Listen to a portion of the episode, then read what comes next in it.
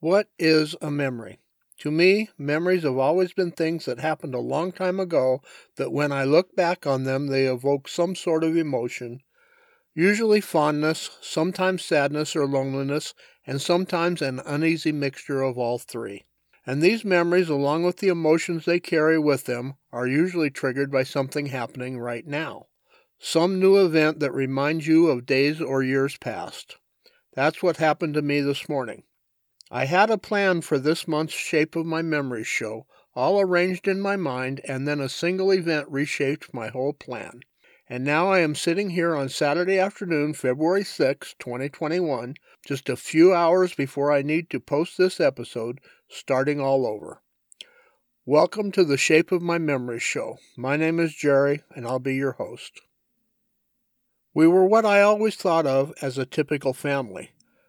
There was my mom and dad, my two sisters, and myself. My grandparents on my dad's side had sold their farm in Iowa and moved to Southern California and lived just a few miles from us. I never met my mom's parents because they lived in Australia. They both died by the time I was eight.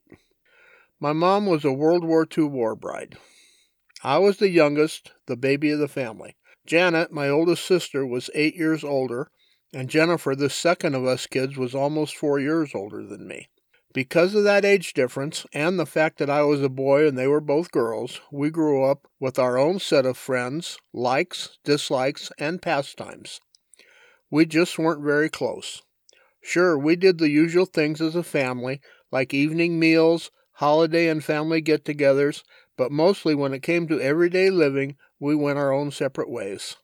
At least that's the way it was until we got old enough to be unleashed on an unsuspecting world. I never really paid much attention to what my sisters were doing because I was always doing what interested me. I spent most of my time when I wasn't in school with my best friend exploring and digging forts and just getting dirty in the slough across the street from our house. The slough was a kind of swamp or tideland that at high tide, we lived just a couple blocks from the beach, would flood and then drain as the tide went out. Most of the time it was a soupy, muddy, stinky mess, but to a couple of kids it was a paradise. From our front porch, we could see south across the slough to the Tijuana River and across the border into Mexico. But that all changed when I was getting ready to turn nine. The bulldozers and earth movers showed up one morning and started chewing up our playground. At first, I was fascinated with the construction equipment, as a boy would be, but when I realized it was eating up my land of enchantment, I was not so happy. And along with my favorite place to play, that construction took something else. One morning, I woke up to a considerable amount of conversation that I was not used to. My mom was visibly shaken, and Dad was having a heated conversation with another man.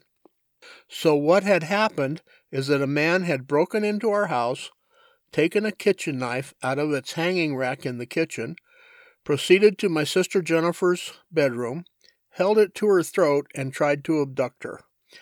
Instead of going with him, she grabbed for the knife and screamed. He panicked, cut into her throat, and then ran out the door. The story I heard was my dad stayed to help Jennifer while my mom chased the guy down the block. He got away. Thankfully, no major physical damage was done, but the emotional scars lasted a lifetime. For Jennifer and my mom. They caught the guy a few months later after he raped a young girl a few blocks away. He turned out to be one of the construction workers building the new apartments across the street. From that day on, Jennifer was so afraid that she would keep the doors locked 24 7 middle of the night or middle of the day, ten people in the house or all alone by herself, made no difference. Knobs and deadbolts, all windows tightly locked, even in sweltering heat with no air conditioner, sealed tight. I remember when we were well into midlife, she told me she was notified the guy was being released, and that caused her a great deal of anxiety. A few years later, she was told he had died. That didn't help either. She still kept her doors locked. And my mom didn't do well after that morning of horror either. She couldn't stand looking at those apartments out of her kitchen window anymore, so that summer we moved from that great little house three blocks from the beach. Not that the move bothered me that much. We still lived in a great house and I made new friends. Remember, I said my dad was having heated words with the detective on the morning this all took place? Many years later, Dad told me that that moron of a cop had told him that the guy was probably a boyfriend of Jennifer's, that at 11 years old she had snuck him into the house. I can understand now why my dad, who has always shown respect for the law, hated the Imperial Beach Police Department. Jennifer and I never really got along with each other much after that. My folks couldn't bring themselves to punish her for anything after coming so close to losing her, so she got away with a lot that I took the heat for, and I resented it. She would blame things on me that she did and get away with it even when my parents knew better, and that resentment carried into our adulthood.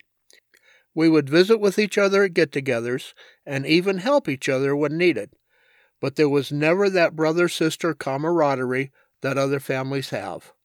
My fault just as much as hers. We live 85 miles apart and have not spoken in almost three years. At the beginning of this, I told you that it usually only takes one event to trigger memories. This morning, I got a letter from an attorney. On November 22nd, my sister Jennifer had passed away. We didn't get along, but she was still my sister, and I loved her. And I still do.